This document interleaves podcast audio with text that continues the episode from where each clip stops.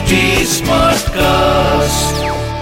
आप सुन रहे हैं एच डी स्मार्ट कास्ट और ये है फीवर एफ प्रोडक्शन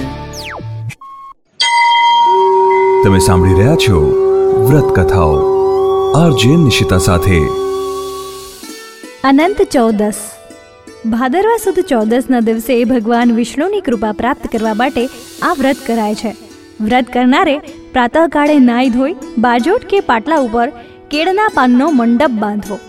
તેમાં નદીના પવિત્ર જળથી ભરેલા તાંબાના ઘડાનું સ્થાપન કરવું.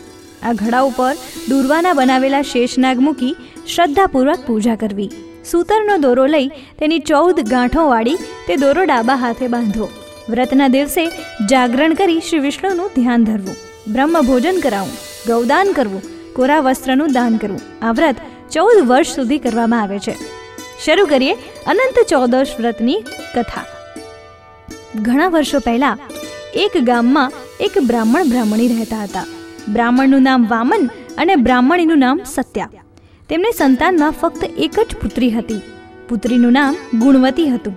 પુત્રી ગુણવતીના ભાગ્યમાં દુઃખ લખાયેલું હતું. તે પાંચ વર્ષની થઈ કે તેની માં સત્યા પરલોક ગઈ. થોડા સમયમાં જ બ્રાહ્મણ વામને બીજા લગ્ન કર્યા. તેની બીજી પત્ની ભારે કરકાશ અને ઝઘડાખોર હતી.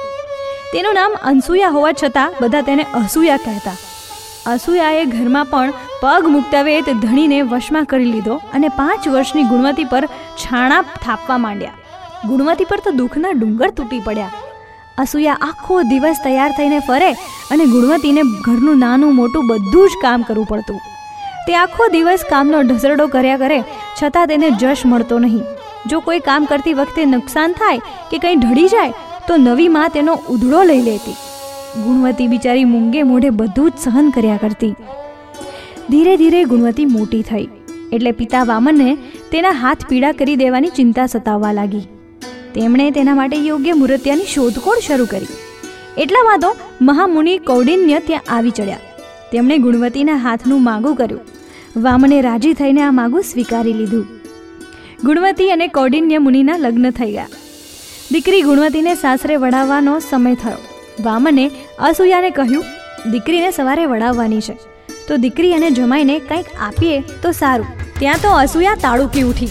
તમારી દીકરી માટે મારું ઘર લૂંટાવી દેવું નથી. મારા ઘરમાંથી હું એક ફૂટી કોડી પણ આપવાની નથી.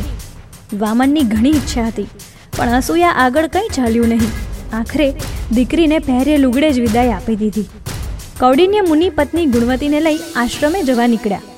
રસ્તામાં યમુના નદી આવી. તેઓ નદીમાં સ્નાન કરવા લાગ્યા. ત્યાં કાંઠે કેટલીક છોકરીઓ પૂજન કરતી હતી.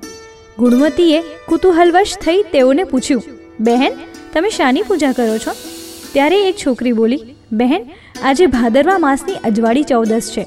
ભગવાન વિષ્ણુને રીઝવવા માટે અમે અનંત ચૌદસનું વ્રત કરીએ છીએ. આ વ્રત કરનારને કોઈ પણ જાતનું દુઃખ રહેતું નથી. બહેન, તારે વ્રત કરવાની ઈચ્છા હોય તો પુરુષ સંજ્ઞાધારી શેર અનાજ લેજે. એ રાંધીને અડધું બ્રાહ્મણને આપી, અડધું તું ખાજે. એક સૂતરનો દોરો લઈ ચૌદ ગાંઠો વાળી તેને કંકુથી રંગીને ચંદન ચોખાથી તેની પૂજા કરી, ડાબે હાથે દોરો બાંધી શ્રી વિષ્ણુનું સ્મરણ કરજે. ગુણવતીએ તો ત્યાં જ વ્રત લઈ લીધું. સૂતરનો દોરો ડાબા હાથે બાંધી પૂજા કરી. થોડી વારમાં કૌડિન્ય મુનિ સ્નાન કરી ત્યાં આવ્યા. પછી બંને પોતાના આશ્રમ તરફ ચાલતા થયા. આશ્રમે જઈ બંને પતિ પત્નીએ પોતાનો ગૃહસ્થાશ્રમ શરૂ કર્યો. ભગવાન અનંતની કૃપાથી તેમના આશ્રમમાં કોઈ વાતની ખોટ રહી નહીં. દિવસે દિવસે તેમની સુખ સંપત્તિમાં વધારો થવા લાગ્યો.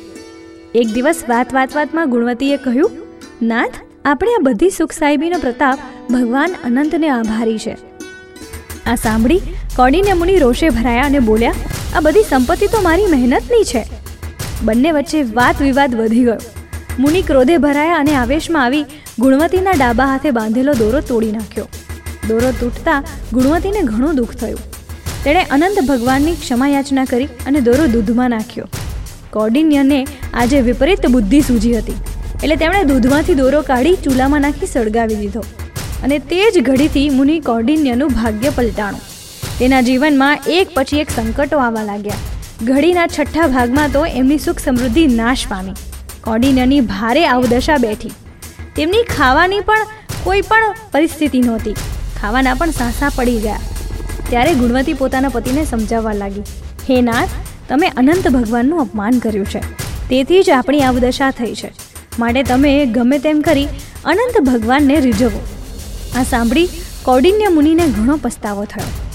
તેઓ અનંત ભગવાનની કૃપા પ્રાપ્ત કરવા જંગલમાં પત્ની સાથે ચાલી નીકળ્યા. રસ્તામાં એક આંબાના ઝાડ નીચે તેઓ વિસામો લેવા બેઠા ત્યારે આંબો બોલ્યો, હે મુનિ, ક્યાં જાઓ છો? કોડીને મુનિએ બધી વાત કરી. ત્યારે આંબો બોલ્યો, હે મુનિરાજ, મારું ઝાડ મોટું અને ઘટાદાર હોવા છતાં કોઈ પક્ષી તેના ઉપર વિસામો લેવા બેસતું નથી કે માળો બાંધતું નથી, મારા ફળ કોઈ ખાતું નથી, તો મારા દોષનું નિવારણ પૂછતા આવજો. આગળ જતાં કોડીને મુનિને એક ગાય મળી. તેણે પણ કોડીને મુનિને તે જ પ્રશ્ન કર્યો, હે મુનિવર, તમે ક્યાં જાઓ છો? કૌડિન્ય મુનિએ તેને પણ બધી વાત કરી. આગળ જતાં કોડીને મુનિને એક ગાય મળી. તેણે પણ કોડીને મુનિને તે જ પ્રશ્ન કર્યો કે, હે મુનિવર, તમે ક્યાં જાઓ છો? કોડીને મુનિએ તેને પણ બધી વાત કરી. ત્યારે ગાય બોલી, મારા આછણ દૂધથી ફાટ ફાટ થાય છે, પણ મારું દૂધ કોઈ પીતું નથી. કોણ જાણે મેં એવા શા પાપ કર્યા હશે? તમે મારા દોષનું નિવારણ પૂછતા આવજો ને. કોડીને મુનિએ તેને આશ્વાસન આપી આગળ વધ્યા. ત્યાં જ આગળ એક બળદ મળ્યો બળદે પણ મુનિને પૂછ્યું, ક્યાં જાઓ છો? તેવો પ્રશ્ન કરતા મુનિએ તેને પણ બધી વાત કરી. ત્યારે બળદે કહ્યું, તમને અનંત ભગવાન મળે તો મારા દોષનું નિવારણ પૂછતા આવજો. મારી ચારે બાજુ કેટલું લીલું ઘાસ છે, પણ મારાથી એક તરણોએ ખવાતું નથી. મેં એવા તે શા પાપ કર્યા હશે? કોડીને અને ગુણવતી વનમાં પશુ પક્ષીઓને પૂછતા પૂછતા ચાલ્યા ગયા. પણ તેમને ક્યાંય ભગવાન અનંતની ભાળ મળતી નથી.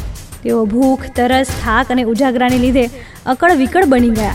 કૌડિન્યને હવે કોઈ આશા ન રહી. છેવટે તેમણે નિરાશ થઈ આપઘાત કરવાનો નિશ્ચય કર્યો. ગુણવતી થાકીને લોથપોથ થઈ ગઈ હતી.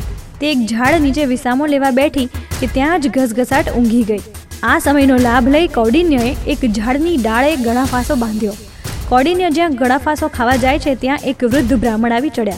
તે બોલ્યા, ભાઈ, તને એવું તે શું દુઃખ આવી પડ્યું છે કે તું ફાંસા ખાવા તૈયાર છે? કૌડિન્યએ તે બ્રાહ્મણને માંડીને બધી વાત કરતા કહ્યું હું આ જંગલમાં ઘણું રખડ્યો, પણ મને ક્યાંય અનંત ભગવાનના દર્શન થયા નહીં. એટલે નિરાશ થઈ હું ફાંસો ખાવા તૈયાર થયો છું. ત્યારે તે બ્રાહ્મણે કૌડિન્યને ધીરજ આપતા કહ્યું, અનંત ભગવાનના દર્શન કરવા હોય તો મારી સાથે આવ. બ્રાહ્મણ કૌડિન્યન મુનિને એક ગુફામાં લઈ ગયો. ત્યાં સાક્ષાત અનંત ભગવાન બિરાજ્યા હતા. તેમણે શંખ, ચક્ર, ગદા અને પદ્મન ધારણ કરેલા હતા.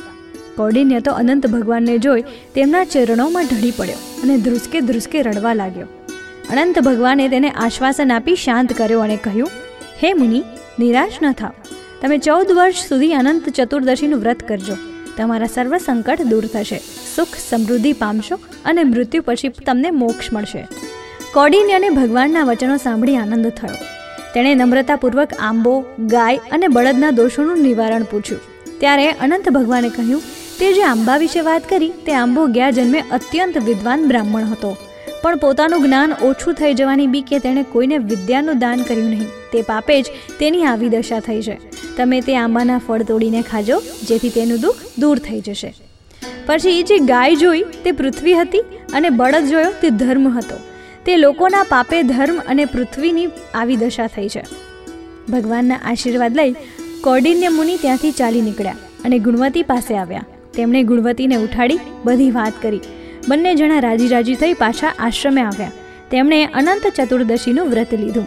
આ વ્રતના પ્રભાવે તેમની ગયેલી બધી જ સંપત્તિ પાછી મેળવી. હવે તેમને કોઈ વાતનું દુઃખ રહ્યું નહીં. જે કોઈ અનંત ચતુર્દશીનું વ્રત કરશે, તેના ઉપર ભગવાન પ્રસન્ન થશે અને તેના ઘરમાં સુખ સમૃદ્ધિની ખોટ નહીં રહે. જેવા ભગવાન આ બ્રાહ્મણ બ્રાહ્મણીને ફળ્યા, એવા જ સૌને ફળજો. અસ્તુ. અસ્તુ. આવી જ બીજી વ્રત કથાઓ તમે સાંભળી શકશો એચટી સ્માર્ટકાસ્ટ ડોટ કોમ પર અને બીજા લીડિંગ ઓડિયો પ્લેટફોર્મ્સ પર. ફીવર એફએમ ઓફિશિયલના નામથી તમે અમને સોશિયલ મીડિયા પર પણ મળી શકશો. ઇન્સ્ટાગ્રામ ફેસબુક અને ટ્વિટર પર મારી સાથે ટચમાં રહેવા માટે આરજે નિશિતા નામથી સર્ચ કરજો. For more podcast log on to HT smartcast dot com or સુનો નયે નજરિયે સે. તમે સાંભળી રહ્યા છો વ્રત કથાઓ. આરજે નિશિતા સાથે आप सुन रहे हैं एच डी स्मार्ट कास्ट और ये था fever F production smart cast